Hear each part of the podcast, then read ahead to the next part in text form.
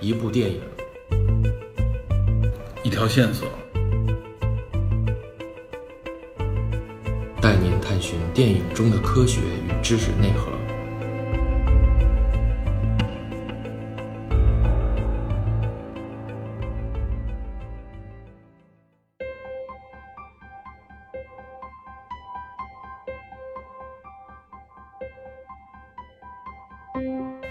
电影侦探的各位听友们，大家新年好，我是 Peter。作为一向慢半拍的我们，这次特意准备的新年特辑果然还是慢了半拍。不过，为了不和新春特辑撞车，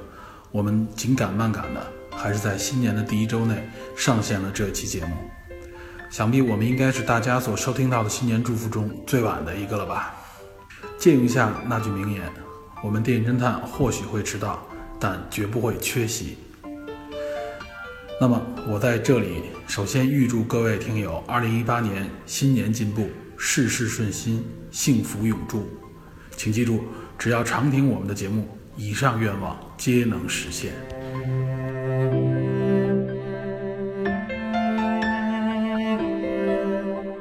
先祝大家二零一八新年快乐啊！嗯，新年快乐！啊、我是 Peter，我是 Metal DP，呃，我们这期算是一个新年特别的节目。之前我预告过啊，在单独录那个芳华的时候说了一下，我说我们要录一个圣诞和新年的特辑。今天就算是这个特辑啊，不过我估计观众听到这个节目的时候，应该是啊二零一八年了。没错，对，但是没关系，反正也算是新年特辑嘛，新年听。先祝大家新年快乐，然后希望我们的听众能够啊，将这个一切的烦恼和忧愁留在二零一七啊，二零一八我们继迈往向新的纪元，继往开来啊， 更上一层楼。更上一层楼。有的听众可能会反映这烦恼无法忘却，啊没关系，听我们的节目就可以忘却烦恼， 是吧？啊！二零一八年有新的电影，也就有新的气象。对对对，所以呢，因为今天这个是一特殊节目，所以我们不会像以往的解读一部电影。今天我们会做一个针对二零一七的一个回顾吧，嗯然后呢，再对二零一八做一个展望。没错当然了，这个话题还是离不开电影，我们就回顾一下二零一七我们聊过的以及呃口碑比较好的一些电影，嗯，然后呢，顺便说一说二零一八我们该看注意什么电影，能看什么电影。没错，当然，我们这个聊的这个电影的内容啊，不是说我们说二零一七的，就都是在二零一七上映的，可能有些稍微老一点的片子，我们提二零一八也并不是说只有二零八才上映，有可能是我们认为大部分人会在二零一七年错过的一些呃不错的影片，所以这次节目我们所说的内容会比较多，好吧？嗯，那我们就先从回顾二零一七开始呗。今年的一些佳片，对，回顾二零一七，我觉得就是说有什么有哪些影片可以给大家回顾一下的啊。首先，我们节目第一期提的这个《降临》，啊，实际上它是一六年上映的影片，对一零年底，但是在国内是17好像是年一七年的春节春节左右上的，而且也是一七年那年的奥斯卡多个奖项里边提名这部影片，嗯，对吧？嗯，就是《降临》，而且《降临》的导演应该是那个温伦纽瓦，嗯对吧啊，贝伦纽瓦，他的说到这个导演呢，他的二零一七年也有一部我们认为是年度佳作吧，不不能说最好，也算是非常好的一部科幻片，就是《银翼杀杀手二零四啊九2049》二零四九，二零四九也是我们电视上聊过的，也是科幻片，这对吧部？电影现在就是获得了很多年度的，虽然票房并不好，，嗯，票房非常不好。对，它获得了很多这个年度的关注，然后在明年的一些，呃，比如说这种编人工会或者是嗯导演工会等等这些奖项奖项里面，视觉特效都有它，肯定会有他都实际特它效，对啊，我们也说过他的这个摄摄像也是无冕之王嘛，而且应该是奥斯卡里边也算是很多预测里面都提到，他应该是也算是一些奖项的热门影片，对它的技术奖项，我估计应该能是够拿到应该是能拿到的。对然后呢，有些在这个最佳影片包括最佳导演里边也提及了，但我估计他能获这样大奖的可能性不大，嗯毕竟是科幻片嘛，没错而且怎么说呢，也不是受到这个电影协会相关的这些专业人士们的一种偏爱，不会受到他们的偏爱。对，就是它它的人文相对来说比较隐藏的比较深，对不像其他的那种电影比较直接一点，嗯所以不太像奥斯卡这些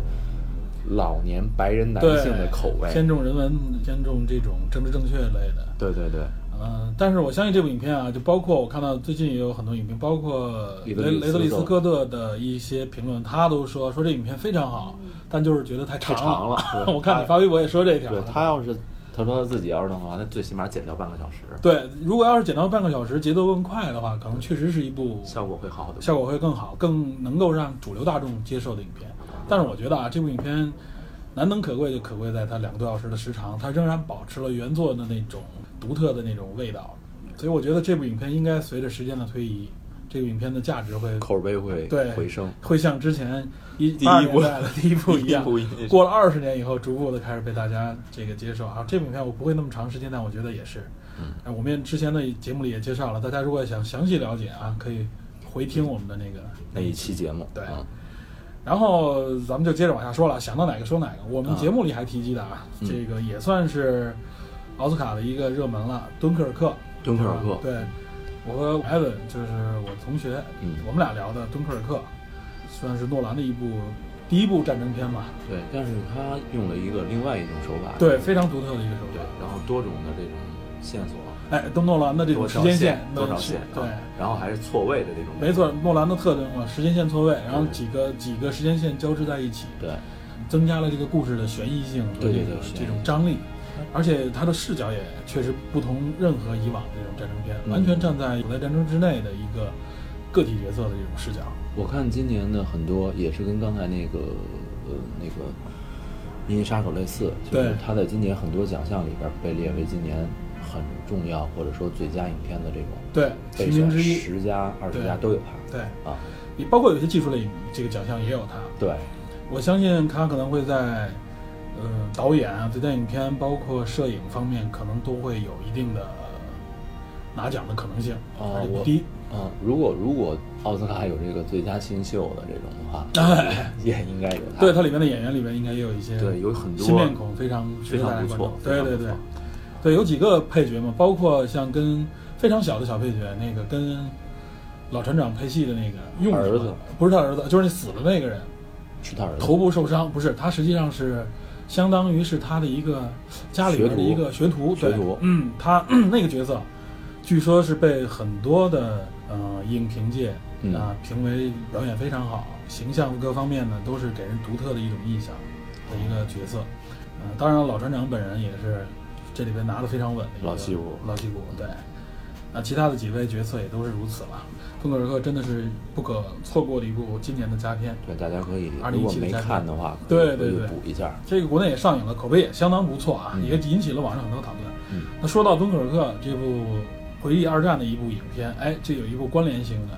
号称是《敦刻尔克前传》 的《至 暗啊时刻对，这也是一个奥斯卡热门 啊。加里奥德曼，对，这号称是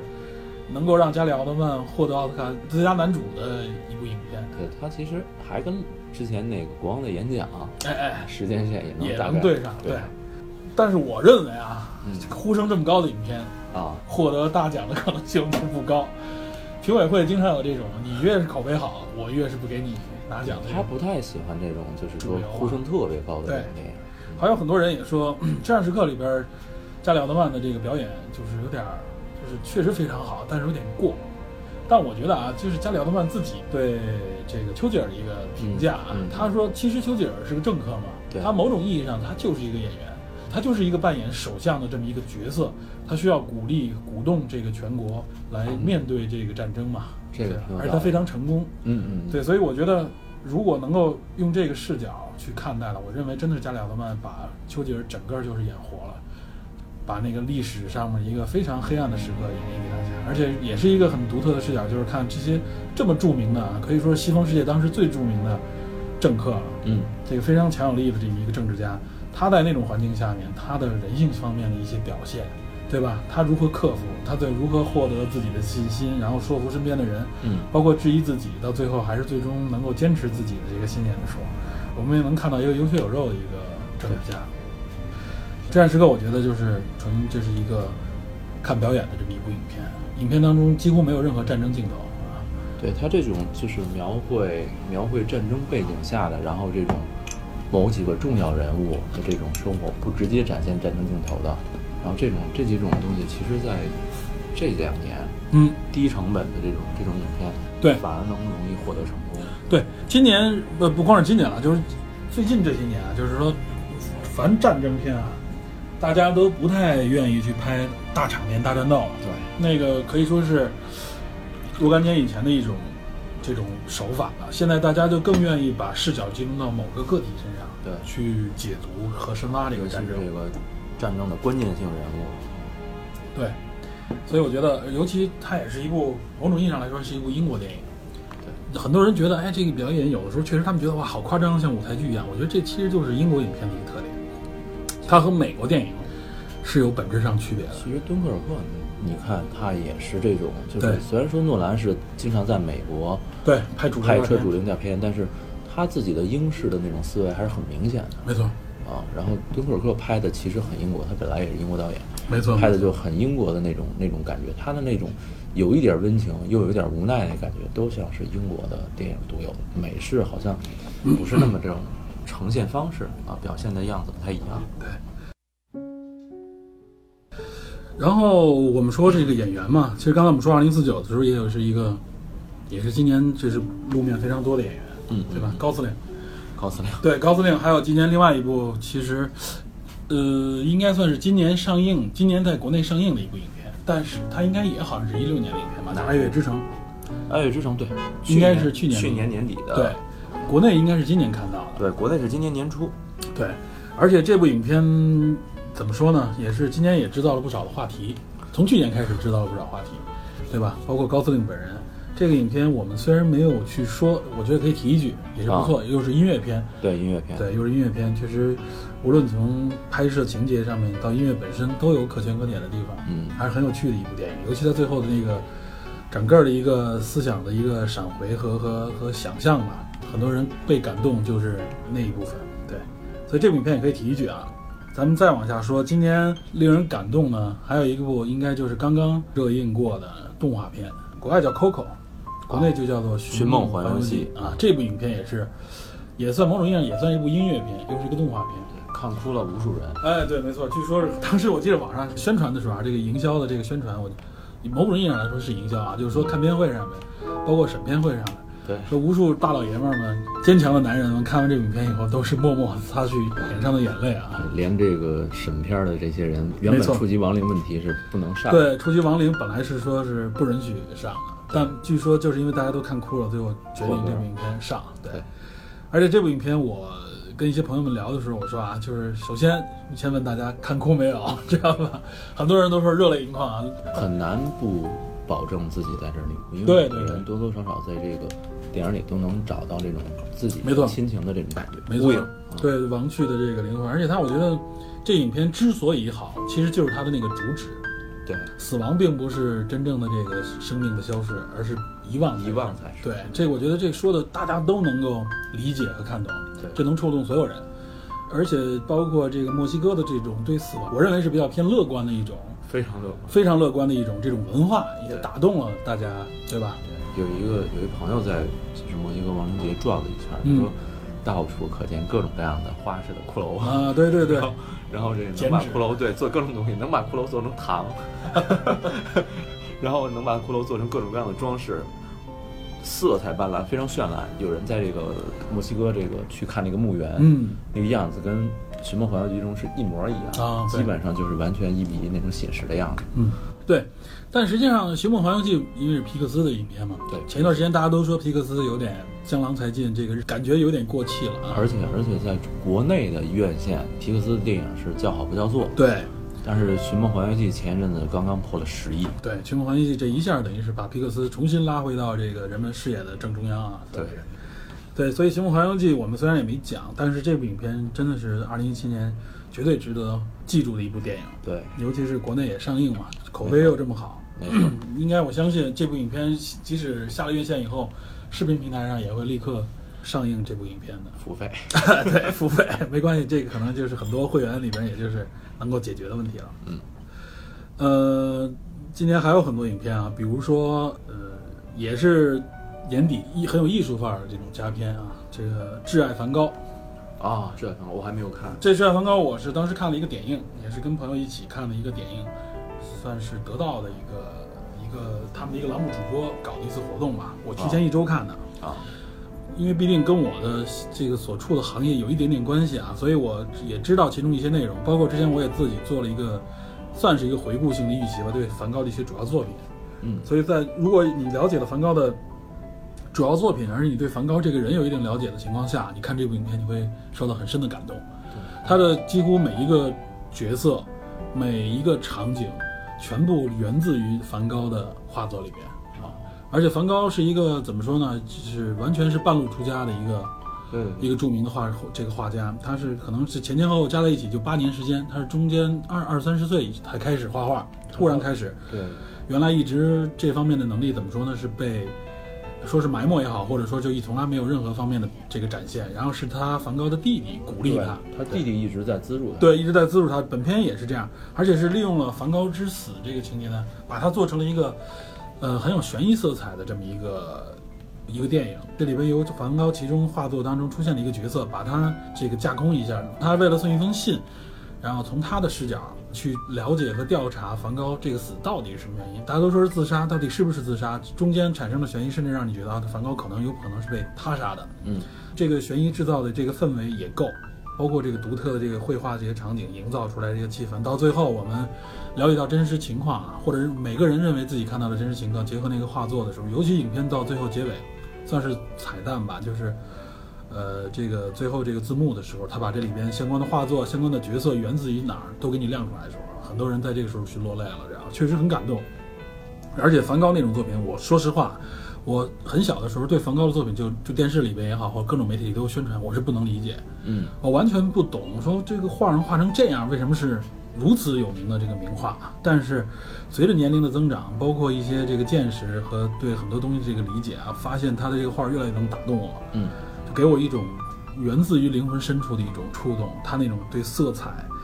啊、对世界的那种看法啊，而且在他这样一个甚至是他自己认为一个卑微的生命的这个里边，然后迸发出来的这种思考，然后迸发出来这种色彩，他用他的画传递给身边的人，传递给看到这个画作的人啊，所以直到他其实，在梵高这个还没有去世之前，他的画作已经算业内很有名了。呃，但是他自己个人却没有，就是说受没到有受益，对，没有任何受益。直到他去世以后，他的很多作品就开始立刻就开始被很多人开始收我藏。记得是是一个偶然的机会，我看对嗯过梵高的一个介绍，就是他弟弟好像在世的时候，其实梵高小有名气，但是还没有大卖。对，然后他弟弟的妻子，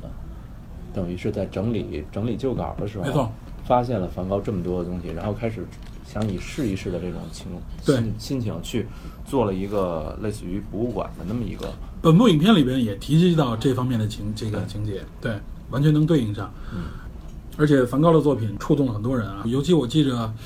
网上经常传一个视频，就是梵高好像做了一个时间机器来到现代，那个是源自于英剧《神秘博士》里边的、啊 Doctor Who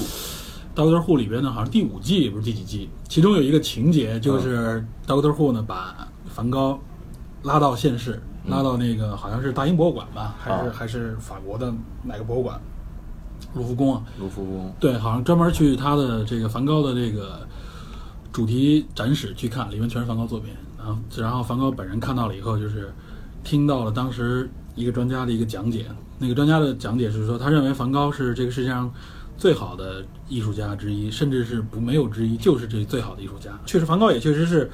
在艺术上面处在一个转折点上，一个重要的一个人物。嗯，所以对他的一个高度评价。梵当时梵高那个角色就是表演的梵高，听到这些以后热泪盈眶啊，就是非常感人。我觉得这个也都是成为观看这部影片的一些线索吧。嗯嗯所以这部影片也算是一个非常有艺术性的，也有很有人文价值的一部电影。我觉得咱们这也能表现出来，国内的这个对影片的这个欣赏越来越多元，嗯对。这个欣赏层次也越来越多元的一种展现吧像，这种电影能在国内院线上映，其实就是这已经很难得了。是一种进步了，而且上映票房也不算差，是吗？对，票房不算很差啊。这个如果按以前来算，可能这甚至就只有若干的一些特殊影院有几场而已。这部影片也是上了挺长时间啊，现在仍然还有影院能看到有它的上映。就是大家的口味随着这种选择对变得越来越多元，多元也会刺激更多不同的不这同也类是型的电影。没错，这希望也是无论国内还是国外，能够发现这个国内电影欣赏市场这种变化啊，嗯，能给我们带来更多更有趣的作品。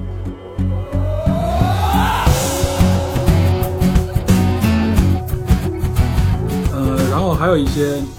口碑佳片了啊，比如说一部印度影片啊，今天也是制造了一个 热门话题。奇迹，对，这摔跤摔跤吧吧爸爸啊对，这个主要是阿米尔汗这个演员确实已经在国内非常有名了，从三傻大闹，三傻大闹宝莱坞，还对有什么这个我的神啊，是吧对我的神啊，什还有那么个什么 PK 那个主要对对对，还有一个什么，就是他各种类型的片子都能驾驭，对然后他自己本人在也是电一影个中对。这种形象的改变，然后也比较励志，有点类似于贝尔的那种样子。没错没错，而且阿米尔汗也是相当于印度国宝了，也是一个对话题人物。如果还有一个就是阿鲁克汗，对沙鲁克汗，一个阿米尔汗，这对两个都是非常牛的人。对对对，所以阿米尔汗说到这个，就《摔跤吧爸爸》好像今年一八年也会有一部 影片，也是阿米尔汗的一部新片，尝试一个新的一个，好像是一个类似于流行歌手一个方面的一个角色，鼓励一个小姑娘唱歌。我好像听过对这个，对，这也是一部影片，也会因为我我相信，因为阿米尔汗的这个影响力，也会成为一八年一个比较重要的一个，至少是印度影片吧。对，但是这部影片我们确实也没介绍过啊，影片很长，国内的也是删减了不少，应该但是从网上，十几分钟对，现在应该从网上能够找到整篇吧，确实值得，而且值得是全家老小一起看 啊，非常我非带常着有我意思闺女看，对对对，非常好。我很多朋友、同事什么的也都是带着家人一起看，但尤其带着孩子一起看，带着女儿一起看的特别多。嗯，这影片很赞，也是。这刚才我们说的全都是国际的影片啊，今年国内的一些影片，我认为二零一七年很明显啊，呃，二零一七年应该是今年国内票房应该是达到了将近五百五百亿以上，好像这是应该是历史新高。超级厉害。对对对，这次这次超级厉害，这有几个原因，但确实也是大家这次公认，这不是像前两年有一次票房高是有点拔苗助长、虚高催熟的，里边甚至有一些我认为有一些票房上面的一些运作。嗯，今年这个真的是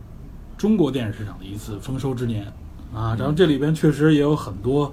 非客观，就是有点意外的一些原原因啊。战狼啊 对，就是我们之前之前影片里提到过这个元素的《战狼二》，首先这个必须要提，这个确实是已经在全球的票房市场上也是算是能排得上。对留下了这浓墨重彩的一笔啊，据说日本日本网友看了以后也说，非常燃。这这这个东西要不要去看看？很多日本人说，啊、就是二印尺长嘛，对吧？嗯然后说这个，说虽然说是一种有点那种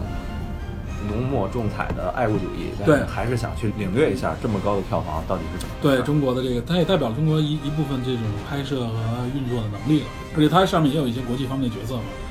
我们原来也说过，哦那个格里罗，对，然后他这个交叉骨嘛，是吧？叉骨对，在里边也是演反派。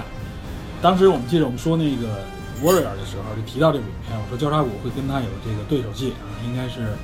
反派 BOSS 应该是交叉骨。他在他在勇士里也有一角色，啊我对记得是勇士里边他是那个谁教的练？对，是那个哥哥的教练。对，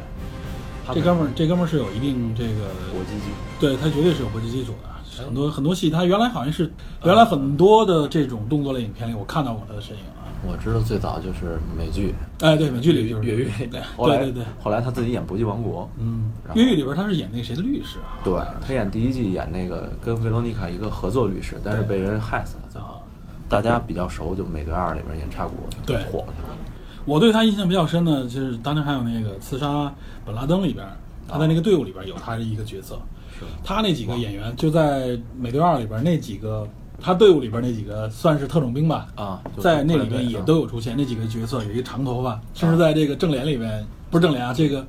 那个超人大战蝙蝠侠，对对对里边也出现开头过，的他那演一个对演一个反派，他反正是抓那谁他妈妈的那个角色。对对对对这几个演员应该都他们算是一队的，我认为应该是他们是这一个对，一个系列里面，对，都是有动作背景，然后形象上也比较有特征。嗯，这我们刚才说了是这个《战狼二》啊，《战狼二》这个应该是最后五十八亿多人民币的一个票房，不止了，是吗？有破将近60了，哦应该有对，加上国际票房的话，应该有六十了。呃他这么来国看内也将近啊、这反正他现在这么来看，应该少说也将近有十亿美金的一个总票房。据说在全球票房的这个总历史记录里边，也能算是有一号。有能排能查到。对，能查到，已经相当高了。今年应该算是最高的影片之一了，算是啊，国内的电影里边票房肯定是最高。嗯在国际上，可能我估计比那个主流漫威和 DC 的一些影片可能稍差，也也差不多。差不了太多了。对，所以这是这是不可能被被忽略的一部影片。这就是我们说的这个《战狼二》啊。嗯然后另外一部影片就是上一期我自己单独说了一句啊，因为是一时真的是也被感动啊，我就是临时决定说一下这个《芳华》。《芳华芳华》应该现在还在上映，还在也上映破了十亿人民币了。啊，对，这个也确实不容易啊。这个影片一开始我觉得，因为可能对一些特定的人群和年代的人有影响，没想到这个票房越来口碑越来越好。呃，据说是有一些人带着自己的父母去看，对对对，啊，就是啊，比如说我曾经想让我父亲看，但我父亲拒绝了，就是他的部队当时他在、嗯在役的时候，差一点被调到前前线，线啊对，差一对，点当时是对有很多在役的人，对他的父就亲曾经服过役的人都，只要在那个年代，基本上很多人都经历过这个上过前线，或者说是可能准备上预前备线的对对因为整个整个军区的大练兵、大轮转，全都几乎就是都有对涉及，所以这也是那一代人的一个记忆吧。芳华在这个基础之上啊，再再加上我觉得整部影片多多少少是反思那个年代啊，这也是难能可贵的。很多影片现在就像我们之前说的，在一种大的这种怎么说呢，自我审查和为了规避所谓的这种政策风险吧，嗯嗯就大家多多少少都不愿意去提及一些敏感的或者说是尖锐的这种话题，就更多的是以一种娱乐啊，或者说甚至是一些这个息事宁人的方式来表达。那么《芳华》就冯冯导能够把这部影片呈现给大家啊，而且给总体的感觉下来，他确实是在反思，很有而且他对他把一些东西反馈出来，我觉得这也是一个非常难能可贵的。而且我估计可能其他导演想拍这样的影片，估计连上都上，就是说不光是上线了啊，估计可能投资人都不会给他投，因为现在很多影片都是先找投资人嘛。这冯个导冯导算就是第一，他在这个市场经营已久，对，第二呢，他在不断的去试探商业电影和文艺艺术片电影之之间间的的这这么一个个平界衡限，点对对界限平衡点。前面一九四二和这个大地震嘛，就多多少少都给人有点感觉，就是没有特别好的找到那个平衡点。对对，虽然也算是口碑方面不错，但是票房方面都不是特别理不是想特。别理想，然对后他慢慢找找，开始找，也是他自己用他自己话说是一个情节嘛，因对为他原来是文工团的嘛，对对对，他原来那帮木马跟跟严歌苓都一他样要。对他要拍这么一个来满足一下自己的愿望，当然对这可能是外交辞令对啊，只是对外宣传，但实际上他能拍出来，然后效效果还不错，其实已经是不错，对，所以这也是今年必须要提的影片。嗯，说到《芳华》呢，就得说一个跟它前后上映的一部我们著名的陈凯歌导演的影片啊，这个妖《猫妖传猫传》啊，《妖猫传》现在也正在上映，这我也看了，你看了吗？我看了， 《妖猫传》这个影片啊，就是我写了一个短评，发在豆瓣上，我就说前面呢，我还本着以看这个推理的片的这个角度，啊嗯，然后我尽量的去记他们里边的人物和角色，包括他们说的话和情节，嗯去跟着他去推理，嗯，其中找到他的逻辑线，嗯。后来我发现，我如果要这么往下看的话，那太痛苦了，知道吧？ 基本上这个就我给我感觉就是看了一个就怎么说呢，漫画和和推理小说混搭的一个越走越飞线的这么一部电影。后来我说算了吧，忘掉这个逻辑推理，跟着凯歌导演一起往前飞，知道吧？看他能飞多远。尤其是从阿布宽那个回忆开始，阿布宽的那个阿贝仲马吕，对对对，他演的阿贝仲麻里啊，这个角色的时候，我看到啊，就有一点，包括前面那个日本和尚迷之微笑的日本日日本小和尚啊，空海，染谷将太，对，我发现他们在影片当中，首先他们的这个语音是肯定是被配音的，不是他们的自己是配音对，但我能看到他们嘴型基本上和台词是对应的，对，不是在念日文。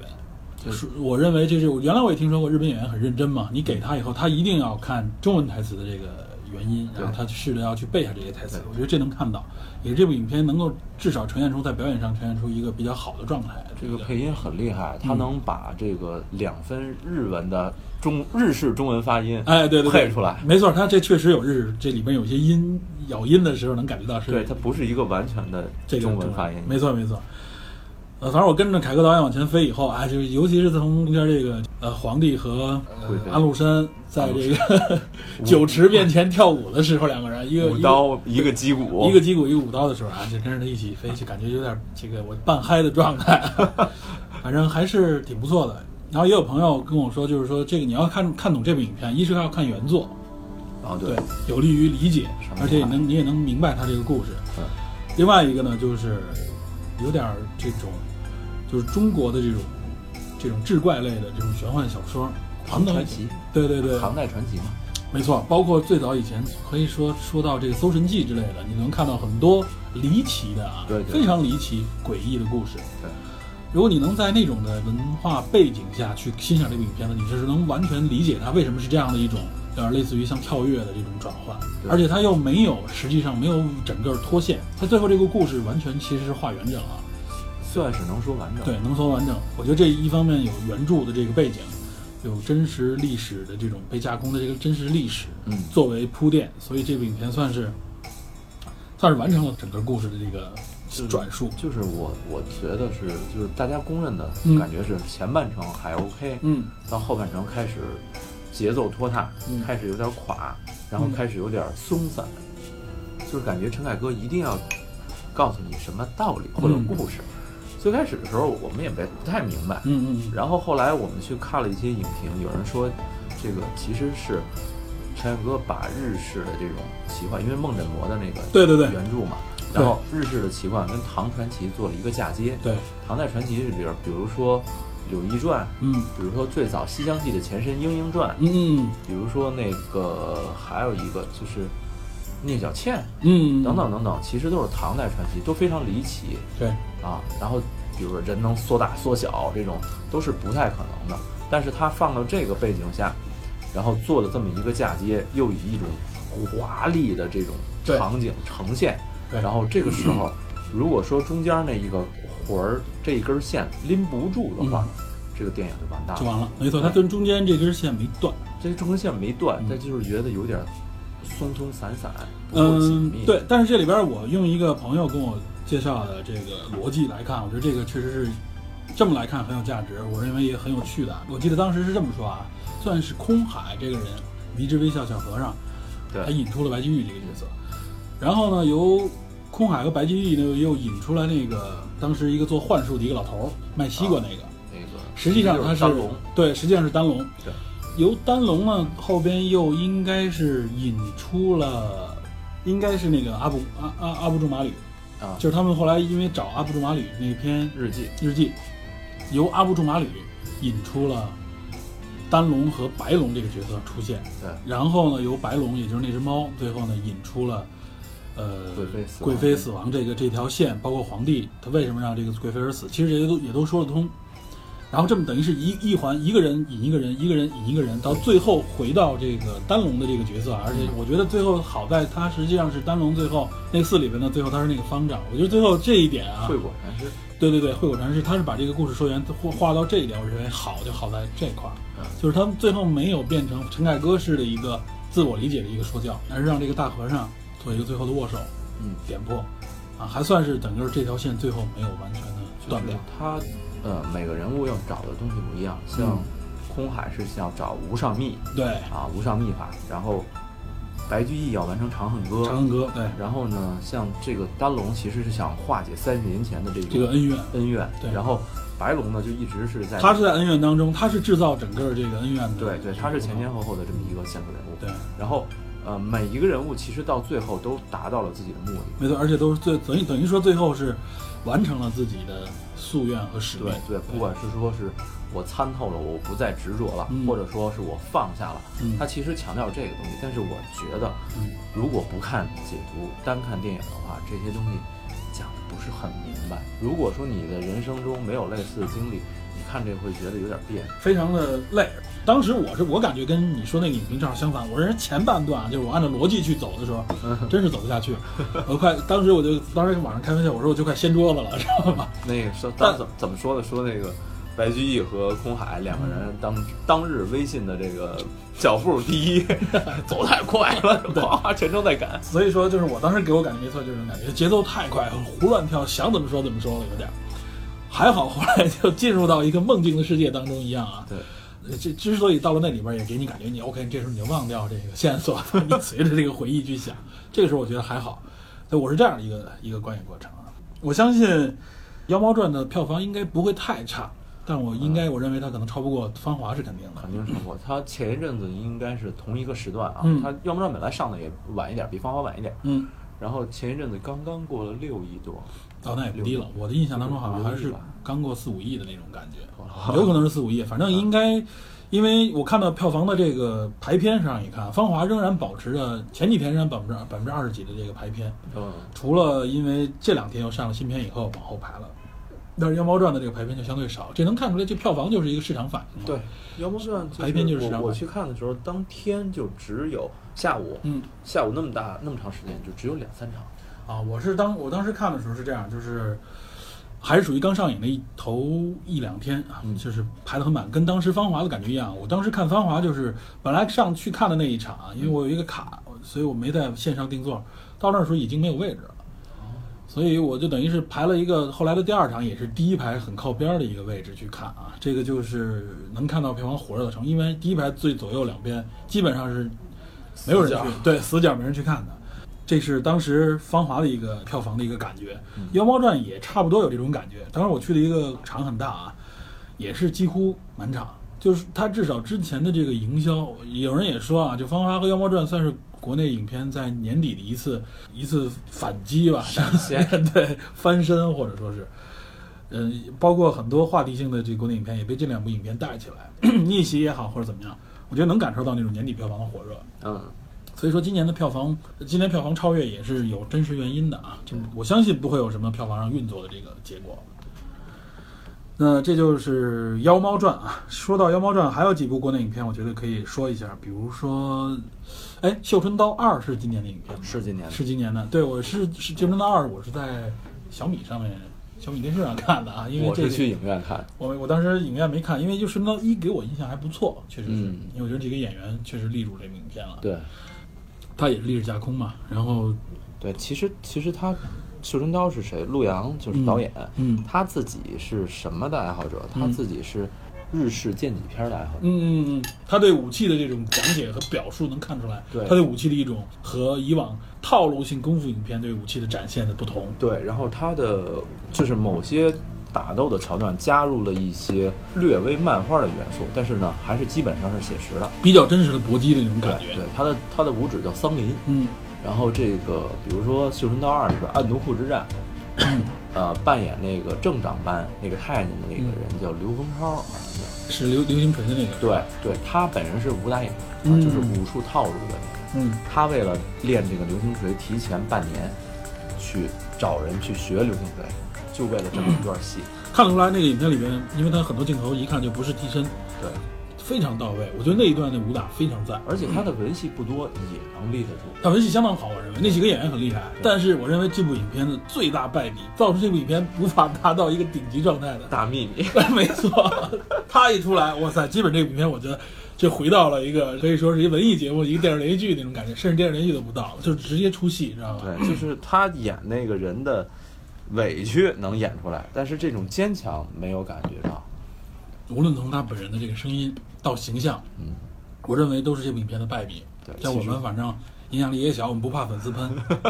真没法看，就是他这个出现，所以导致这部影片，我觉得可能在我心目当中是一个七点五左右的一个评分，差不多完全是因为他的出现。其实如果相比第一部能达到八分的话，嗯，对我我认为《行动道二》非常不错。我在电视上看的时候，哎，啊没想到，当时我是本着一个哎看一眼吧，因为这也是话题性影片，哎，没想到一下这个我被它的情节，包括武戏吸引。嗯，这里边几个角色都是有戏的对戏骨演员。张译和对雷佳音都不错。对，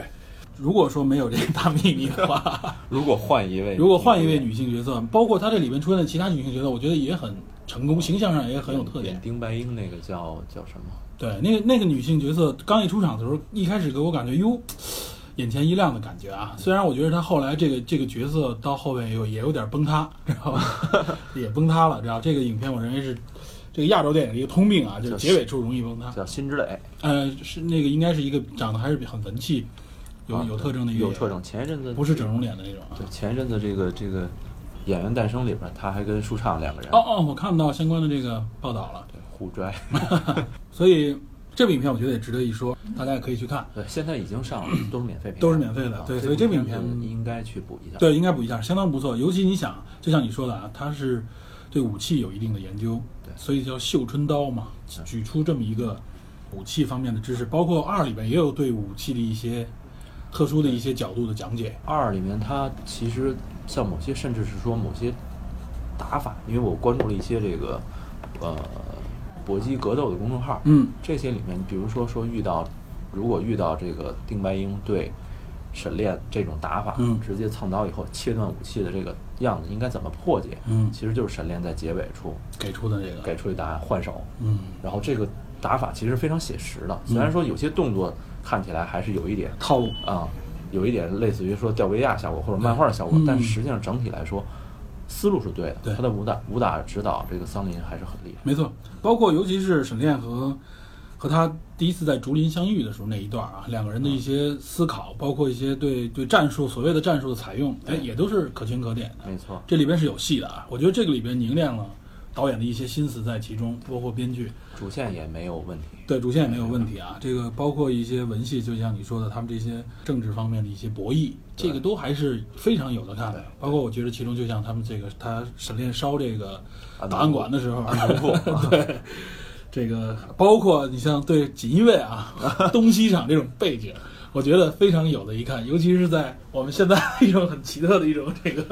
如果这段强 调这，段这段强调，啊，东西我我觉得对明史其中啊锦衣卫东西厂这方面的这个故事，我认为现代观众也应该去了解一下， 这里面很有趣啊。这个就是《神刀二》，我觉得可以也单独提一句。还有一些影片啊，包括国就是国内的，我觉得也是口碑非常好的一些影片。有一部影片叫《嘉年华》，这部影片我还没看，我也没有没有看，没有。看，但是应该前段也上映了，对而且口碑不错，号称是中国版的《熔炉》呃，好像基调没有熔炉那么那么的深。深，没有那么阴暗。因为因为熔炉毕竟是现实的太阴事暗了件事件改编的。对，《熔炉》看完了以后，真的是看的身体特别难受。对，但是但是就是怎么说，它其实嘉年华的上映给我们揭示了一下我们身边儿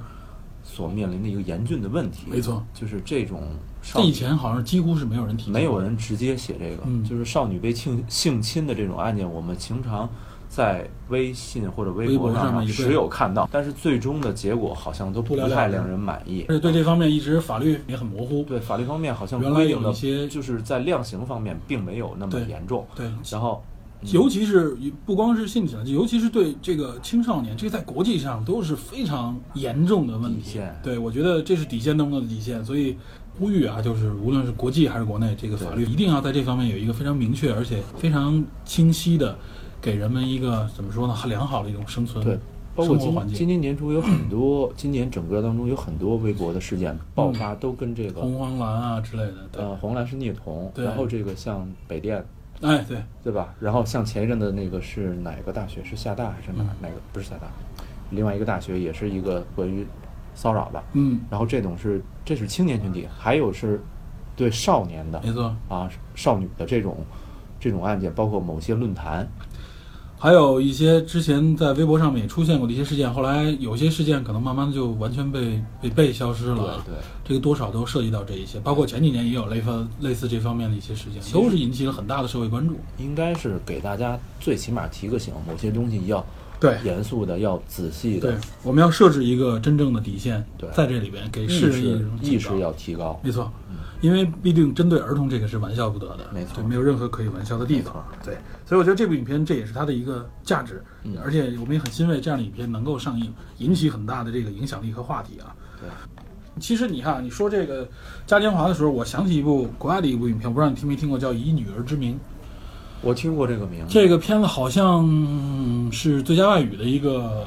备选吧，好像是一今个今年还是女明年女？性的主演吧？呃，不以女儿不是是一个真实事件，好像是法国和德国之间的吧，一个、啊，那个那个，我他的女前阵我儿看过，介绍，对对，我也看了介绍，她就是我已最经有后这部影片了。最后绑架过来。对对对，它因为两国法律的不同，对对对，这也是一真实事件改编，也是很深刻。它涉及到了也是有一些这个性侵方面的话题，而且她女儿死了。对他女儿死了，他最后是面临的是对他女儿的这个验尸，包括那个医生的这个问题啊。对，呃，我发现就是说，尤其是今年啊，就是从好莱坞那边、从美国那边爆发出来的这个关于性侵方面的这个话题，嗯，对吧？这个也成为了就是 Time 时代评为年度人物，就是这些站出来勇敢说对揭露的揭露的这些人，包括很多我们知道知名的电影人和影人，都受到了这方面的一个影响。对，啊，有些可能是身处其中，有些可能被揭露出来，一下就被怎么说呢？打入冷宫，这个都是和这个话题有关。国内也是受到了这个整个文化上面的一个对响应吧，相当于是。就是最开始是韦恩斯坦嘛，对，文斯坦，文斯坦这等于是彻底成为了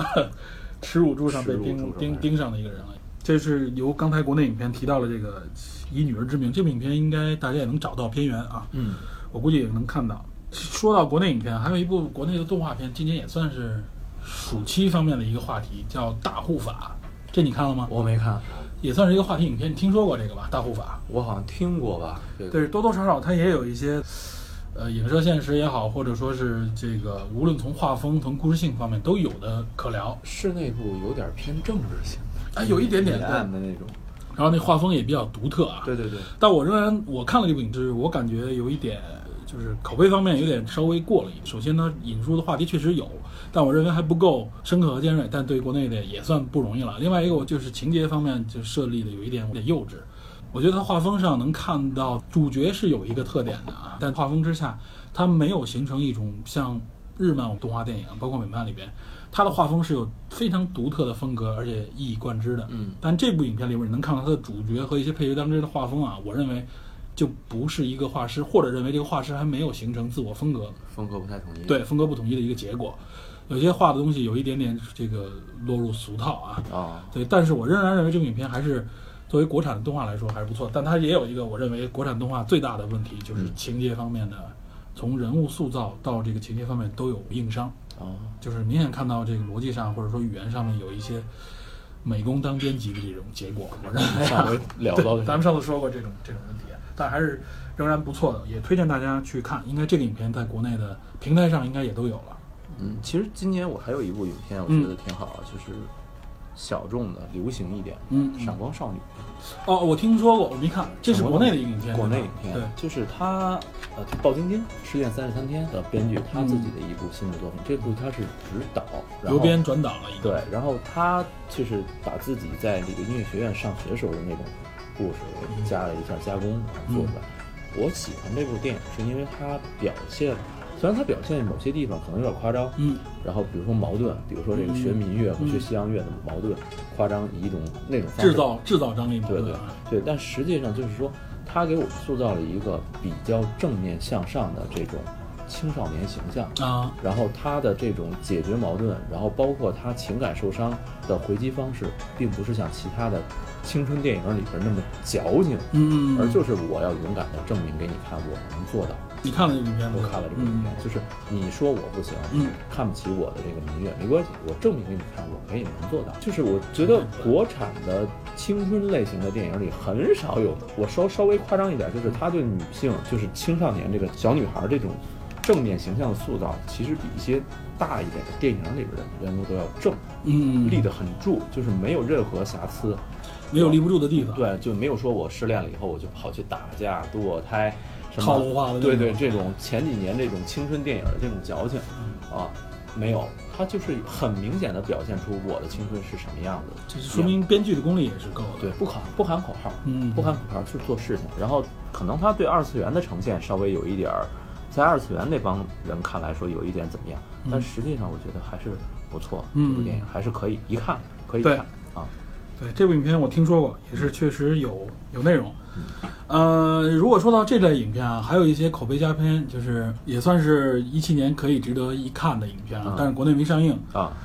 可能片源也不太好找。比如说《分裂》，你知道吗？我听说过，这个应该是那个谁，医美，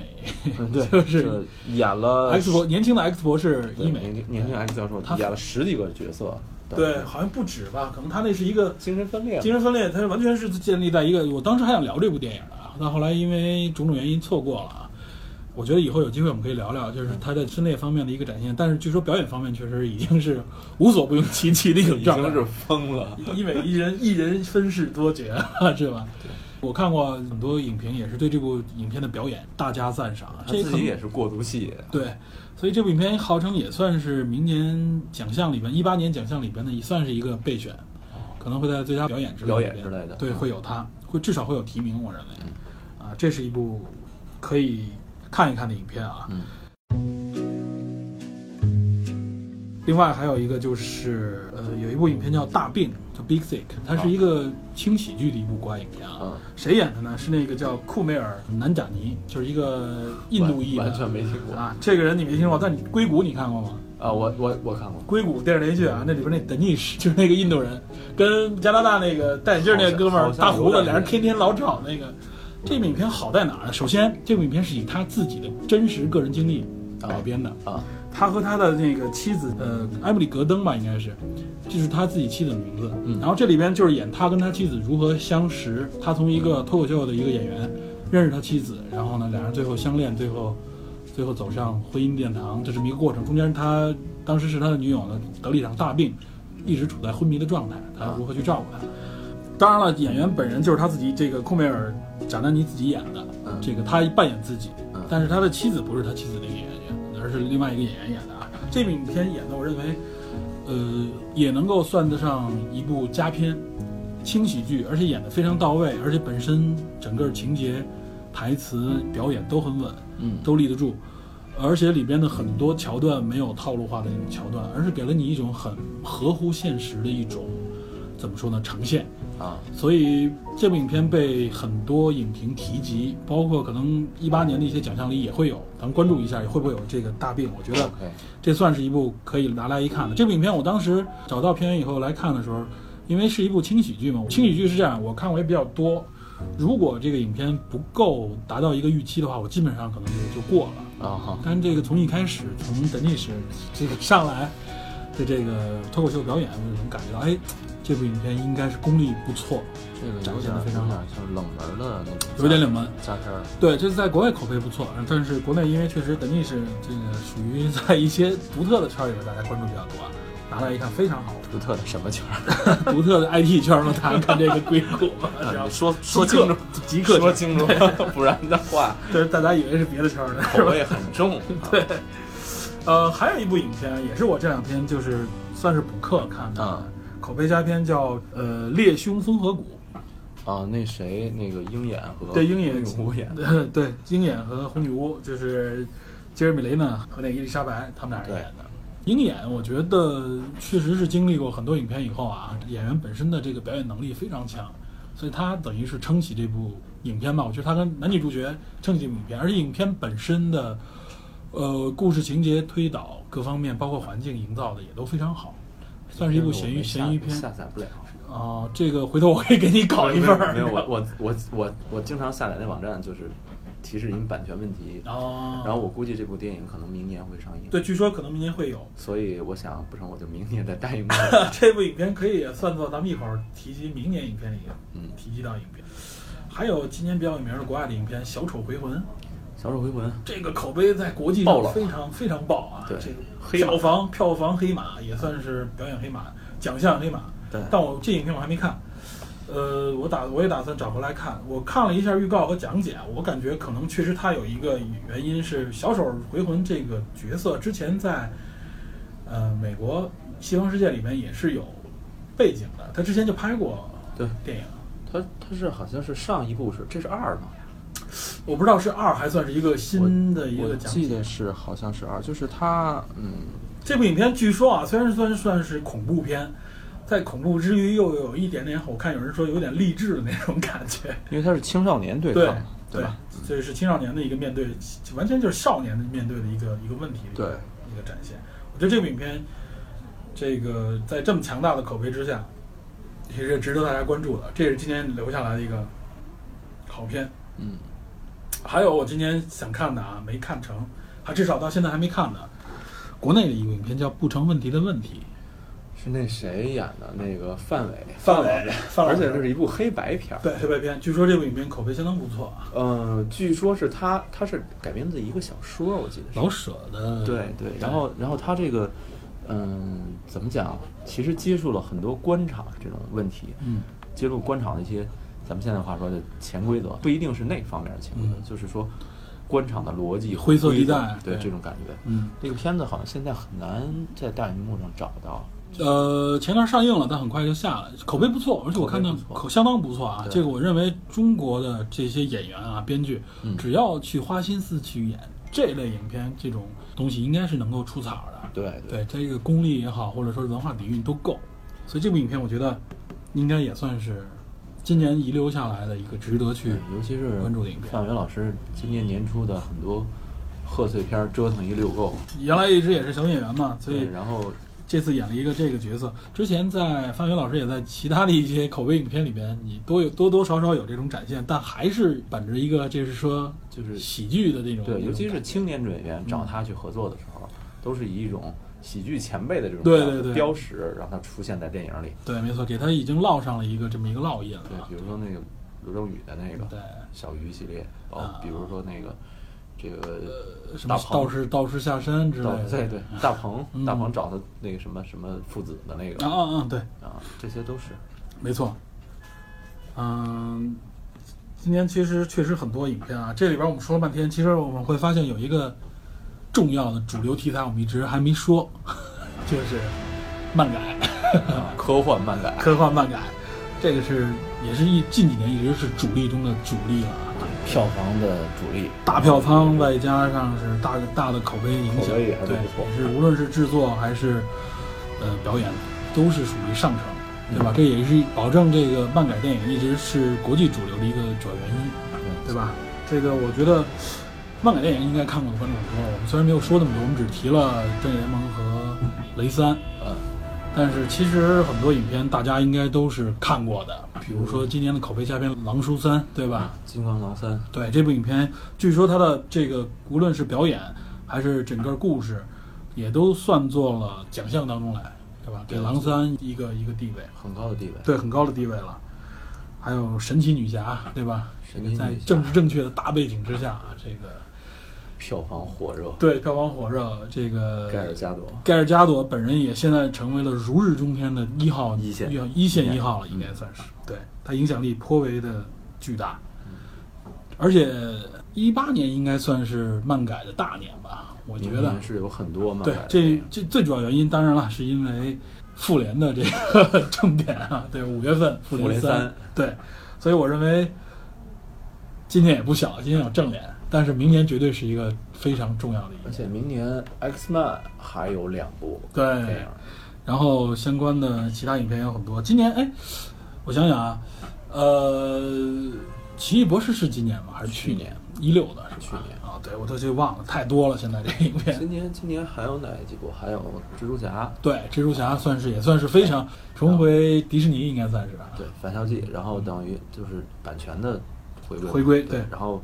嗯、然后还有就是《银护二》，嗯银护卫队二》，对《银银护二》这个，其实说白了，刚才说了几部大片以后，都把《银护》稍微有点忘了。但实际《银护二》当时的口碑也非常好，音乐不错表演，但就是有些人认气为氛不如第一部，嗯但是我觉得其实从某些角度讲，还是比第一部有，我觉得比第一部要好。更进一步。对比第一部要好。第一部，呃，有些地方还是多多少少有一些，我认为多多少少有一些纯表演的那种感觉。就是你能第二部部感觉更更顺畅了。对第一部就是它，你感觉它就是可能因为预算或者什么之类的，它某些场景就是就那么几个场景来回切。大杂烩、大混斗了，就对给对你然后可以第二部它加了很多东西，可能是说这个大反派太俗了， 对吧？剩下的但是反派的表演非常非常到位。老戏骨们也是对，那 对，个那个叫什么来着老爷子嗯，啊，演冰人的那位。对对对，啊，他这个很多影片里，这美国著名演员了也算是。嗯就是也常驻了那个《速度与激情》系列 系没列，错，然后还有就是，嗯、剩下就是《雷神三》，包括他一些经经典音乐，《雷神三》也是介入了一些我觉得一些七八十年代的一些经典音乐，对吧？等于是这种复古潮的一个一个展现。 银护三》据说歌曲都选好了，是吧？《银幕三》的歌曲绝对是这部影片当中的一个非常重要话题。非常期待。对，啊这个基本上他一出来，他没出来之前，他的这个专辑大家就一定要都收藏好。对对对对这个专辑是绝对值得一听的。对，这个基本上就是呃我们说的这些二零一七年的一些话题电影吧。啊，这里边我觉得还有一些，最后我们补充几个名字啊，嗯，比如说像《猜火车二》，啊，《三国志二《泰》口周二》这也是非常好的一年，但这国内可能知道的不多，这一般可能在文艺青年里面还比较比较关注。大家都对《猜火车一》都非常记得第一印象部深嘛，对《猜火车一》里面这就个是太那个印象那太个深场了，景，钻进马桶里面的 那个镜头，对吧？还有他这个谁，这个我麦格雷格对，麦格雷格，我一般管他叫这个欧欧比 万，他这个形象太深入人心了。这个快速奔跑那个镜头，对对对，非常经典。还有其实还有一些片子，就是其实呃是美国那边嗯早就上映，咱们这边有点慢。孔熙波士顿，嗯孔熙波士顿其实以波士顿马拉松爆炸案嗯，对。为真实事哎件，，这个影片应该是前几天上了，还是还是没上，准备要国上？内已经上了，已经上了，对对国对，内应已该是经已经上，但上是了。国外是提前就去年就我上了。是这个电脑上看的，这影片我看了，本身营造气氛各方面还都是相当不错的，就很写实，对，非常写实，而且它也算是一个主流价值观的一个一个正义正义正义的一个展现吧。对，而且他这部影片就是难得的把这个关键的这个华裔的这个角色，没错啊，叫什么孟凡是叫孟，这哥们儿也在 硅谷里边出现啊，你说演员不是出现，演员对，是这演员，这个演员是硅谷欧里边的欧阳万成那个演员，对，这个是华裔，就是本身就是他是华裔，他演员，然后原事件里边经历的那个人就是华裔，对，那我知道，那个真实情况下也是华裔对，，这是一个很正面的角色，对然，后在里边很重要也，对也是被称作是英雄，其实那个波士顿爆炸案，就是马拉松爆炸案那天，我们当时都惊了，对对对，因为因为看体育很多人都关注波士顿的马拉松也算是马拉松方面的一个非常重要的一个节日，相当于对，它是其实一全程啊标志性的一个对一个节日。波士顿本身也是，这是号称波士顿精神当中的一个重要体现。后来的口号 “Be strong, 对 Boston strong”，对就是来这个。对，这这这也是一个挺不错的影片啊，大家应该可以找到片源，这个应该也算是今年早期就已经出来的影片了。对，还有其实还有很多很多这个，呃，比如说这个什么，呃，天才枪手，泰国那电影，啊，对，这也是口碑片，很多人还呼着去看。这我在线上看过，呃，我觉得这个影片嗯哎有有一点点儿，有一点儿最后结束的时候有一点儿那什么，好像对，我是觉得这个影片就是就是营销的口碑，就是因为它在之前在很长在线上就被大家传，把它说成故事，泰国的神片号称。呃所以我觉得，因为泰国我们看过很多泰国神奇广告，对 吧？走心广告号称叫泰国人的这个这种展现还是，脑洞脑洞很厉害，展现也很有，而且他很多这种镜头给我感觉很成熟，嗯，已经具备了，也我相信也是受到主流世界的这个文化的影响嗯啊。这个我们确实我们关注很多，除了美国之外的英美之外的一些影片关注比较少。其实大家都已经进展到一个相对比较成熟的水平了，对对对都不俗。尤其泰国我们看过很多，这跟我们也是多多少少有关系。这部影片也不也不错，嗯，但我觉得没有那么像口碑上传的那么的就是就是强，对还 OK，还 OK，对。尤其你在这么一个是泰国影片的背景上，异国情调的感觉的时候，你可以拿来一看。还有，我觉得多少要提一下，就是韩国影片。韩国影片啊韩，国影片，我觉得这一直也算是近两千年之后吧，对于亚洲，对尤其我们中国影响非常大的。韩国的文艺对我们的影响一直很深，对对它吧它某种片子，因为它的尺度问题吧，对它某些这个片子拍的非常精彩，对，而且但是呢，多多少少就是在国内可能不能被我们主流嗯，的这个媒体也好，或者主流院线去关注。但是很多影片在网上已经形成了非常好的口碑，比如我们这里提一下，我们提个名字，这但是可能情节我们就不做过多介绍，比如出租车司机，对，对，描描写他的这个光州事件的这个，还有跟他相关的挖掘机，这都是非常厉害的影片啊。但是国内已经都，你现在估计在豆瓣上都搜不到他的影评了，影片本身都被封了，已经是好像这就是个在其实还有一部能说的，嗯就是战争背景军舰岛，啊哎哎对，这个也是。军舰岛这个片韩国这方面的，就是描写这个战争方面的这个很多影片都非常好，非常拍的非常好，深刻也是。对，大家对韩国电影很多最早来源于喜剧，嗯嗯嗯，哦然后后来就发现是有一些有创偶伤像剧还有对，对后来是一些有创伤的电影，嗯比如说一个人的特别难的这种经历，老男孩儿、嗯，啊等等等等，这种就是明显上就是情节又挺虐， 对，然后这种这种演员演的非常卖力，对非常卖力，这黄海什么之类的。韩国影片我觉得这个也是要要提一笔的，四对川吧？风格，对，我相信它会不断的产生出各种各样的佳片，嗯，这个也是我们去作为电影爱好者值得关注的一个国度啊了。日式电影其实也可以嗯对日本电影，对同样也有一样哎今年的，比如说有一个《怒》，怒对对，然后我是想那会儿想一直想看《深夜食堂 《深夜食堂二》是吧？对这我看了，《深夜食堂二》我这个》， 电影版和电视剧都看了。呃电视剧应该是第几第四季了吧？好像是。对，它有一季，反正啊反正半夜看起来还挺瘆。有一集那个那个一个一个一个卖卖蔬菜的男人，嗯然后自己家里收藏了一堆黄片儿， 然后半夜他妈闹鬼，他妈已经去世了，嗯半夜他妈闹鬼，这哥们儿睡不着，就跑来食堂这儿说事儿。那个我半夜看，嚯，真挺瘆的。啊！但是他每集讲的那种默默温情下的这种人生的这种感悟，嗯还是很很有意思。深夜食堂无论在美食圈儿还是说在整个这个文艺圈儿，这影响力非常大，对导致我 国对吧？上了一部口碑烂片，也叫《深夜食堂》，完全就是这应该是拿到了相关版权，应该算是啊，是黄磊磊买了好多日式的这种东西改编改编权改编权。结果毁了黄磊，把黄老师毁了，也也把这个 也把嗯无心对，整个儿这个哇塞，真的是被无论被业内还是被业外全疯狂吐槽哈、号称是一个两星左右的这个评级，我真黄老生师生打广告，然后拿黄拿出各种各样的表演被吊打， 黄老师自己，其实他是一个很自然的人生聊天的那么一个东西。对，然后结果到这边变成了一个夸张的喜剧，夸张喜剧。然后我们想套用人家的温情，又完全想在他那个背景下把我们的故事填进去啊。这个就命题作文做的真是失败。有说法说是日方那边要求，就是包括黄磊造型都是必须跟原著一样。嗯，但是这个我觉觉得都不是主要的对问，题。我觉得其实这个只能是借口之一。对啊，有没有这原因？肯定有。嗯，但实际上最终到底还是剧本和表演方式。对，那个精髓的部分，你根本就没有掌握没到抓，住或者说，我觉得，凡是这种大 IP 啊，嗯广受关注的大 IP 啊，很有可能这崩掉的主要原因就是，呃，无论是资本方也好，或者各方面，就是就是有有用一种这个怎么说呢，一种惯性套路去套用啊，我就大明星也好，大话题，然后我搞点大主流上来就行，没有深刻的思考，没有这个真正冷静的站在一个这个从自我的角度出发的，说我要把这部影片拍出价值的这种角度的对情况下，这个很难拍出，尤其国内这种很浮躁的环境里面，是很容易浮躁的环感境觉里，就是蹭了一下这 IP。对，就是蹭这热点 IP，结果被蹭成了一个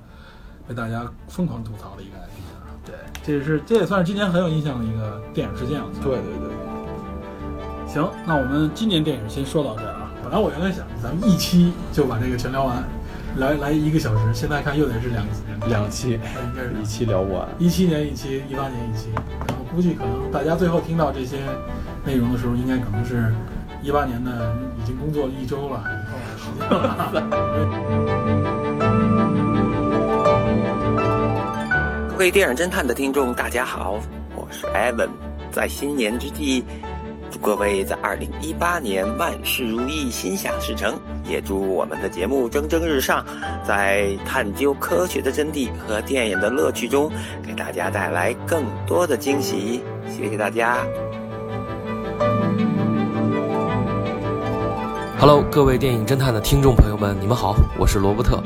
新年的钟声敲响了，在这儿先祝各位新年快乐。新的一年里，继续用新知识不断的充实自己。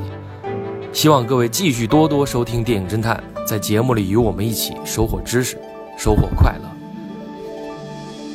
再次祝大家新年快乐！二零一八年，我们节目里见。